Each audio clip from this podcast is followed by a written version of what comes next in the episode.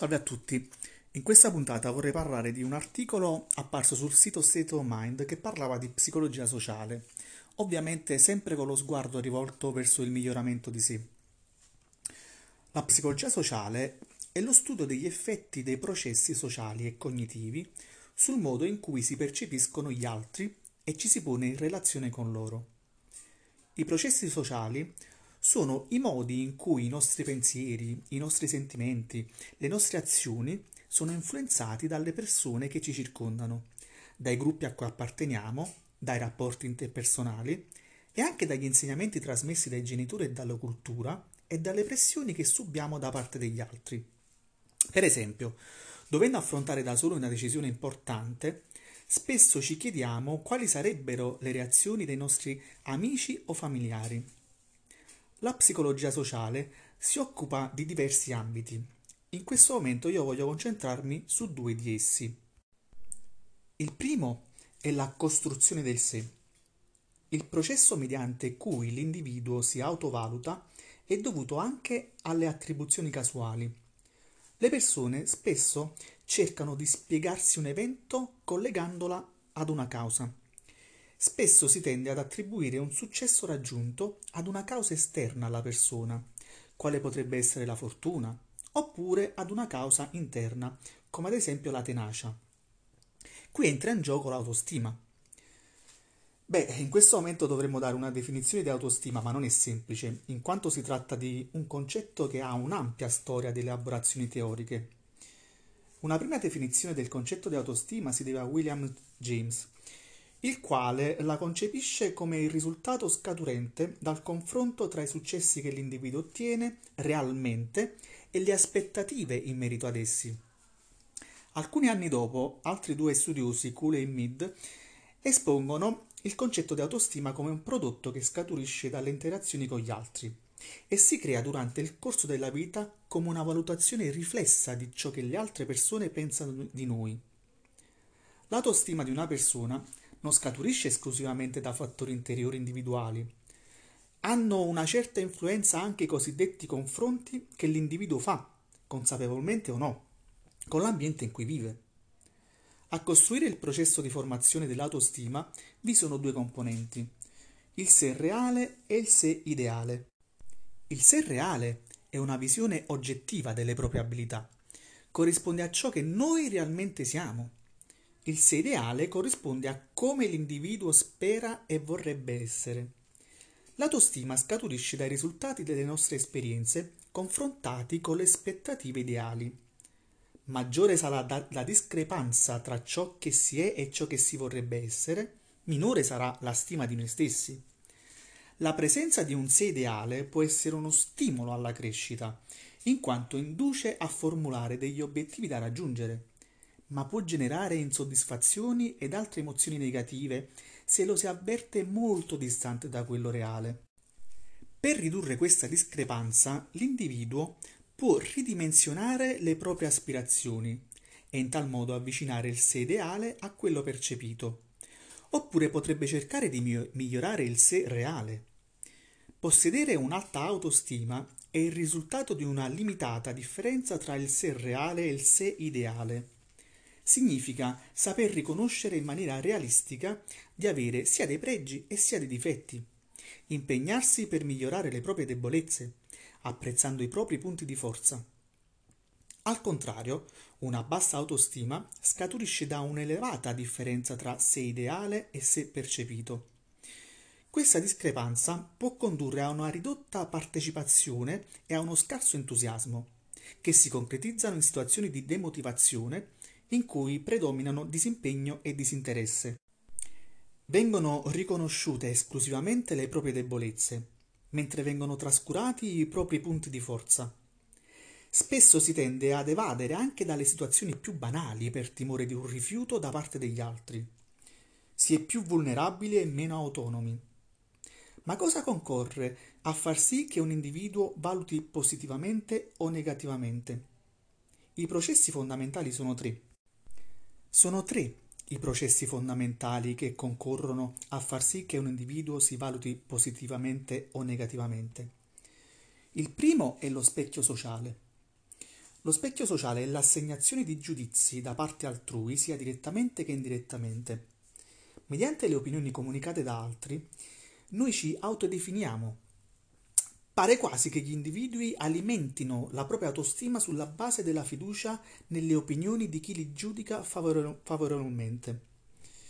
Una rilevanza evidente eh, le hanno in questo processo anche le valutazioni indirette, ossia la possibilità di imparare a valutare se stessi a seconda del comportamento degli altri nei propri confronti.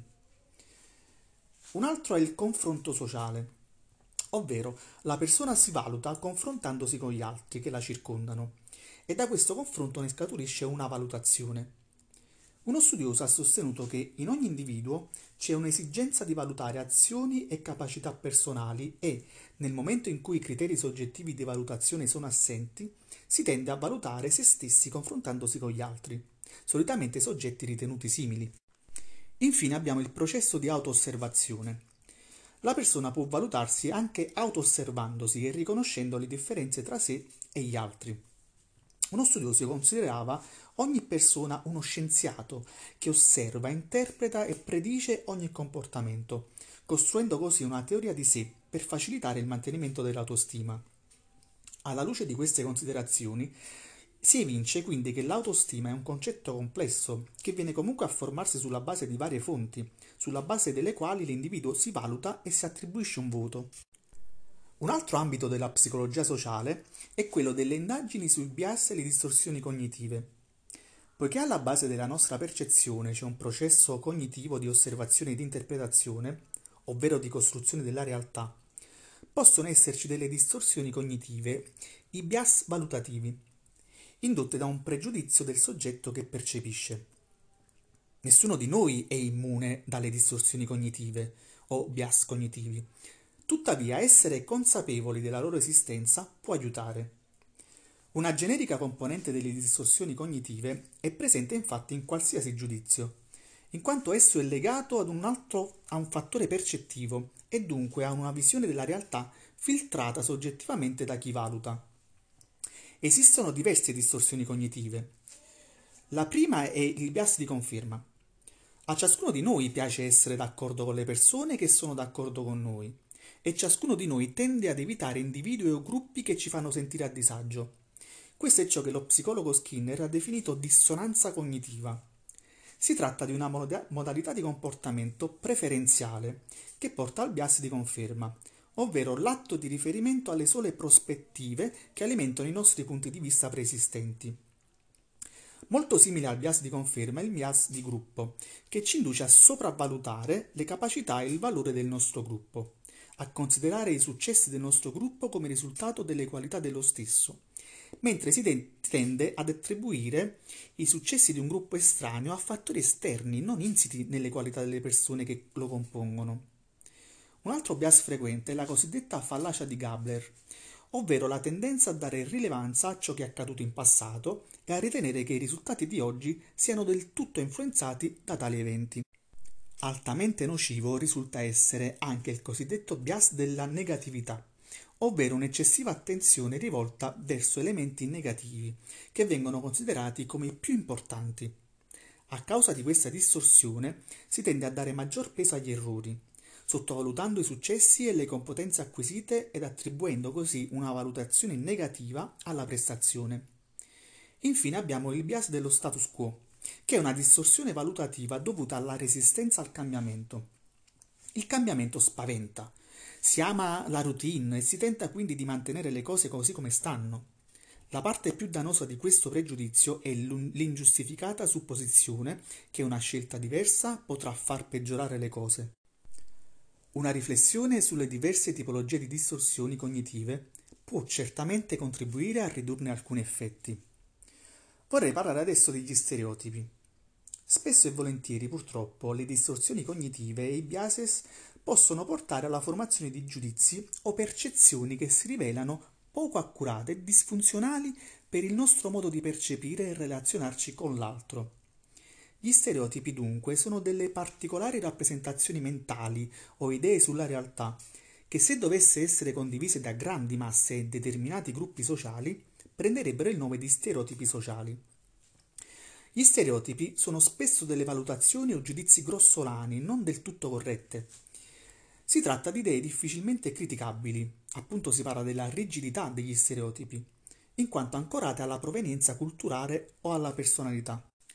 Infine vorrei parlare della profezia che si autoavvera. Le profezie autoavveranti incidono molto sulla visione che gli individui hanno di loro stessi, del loro modo di apparire con gli altri e con il mondo. Per questo si creano schemi stabili, rigidi di comportamento che ovviamente si ripeteranno nel tempo, confermando la propria visione delle cose. La profezia che si autoavvera può anche avere una funzione positiva.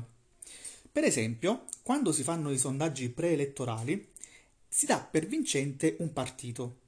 Questo fatto incoraggia alla preferenza e i voti crescono fino a poter raggiungere la vittoria. Invece a tutti è capitato di percepire una situazione come problematica e di mettere in atto comportamenti che portavano esattamente alla conferma della pericolosità della situazione. Insomma, le definizioni di una situazione e i comportamenti attuati fanno parte della situazione stessa che ci sta spaventando e può portare al finale famigerato. Infatti, quelli che a noi sembrano solo conseguenze sono in realtà le cause che permettono di far percepire noi stessi come responsabili nel momento in cui continuiamo ad evocare i comportamenti dannosi che porteranno alla concretizzazione della paura. Bene, con questo concludo questa puntata e mi auguro che sia stata di vostro gradimento.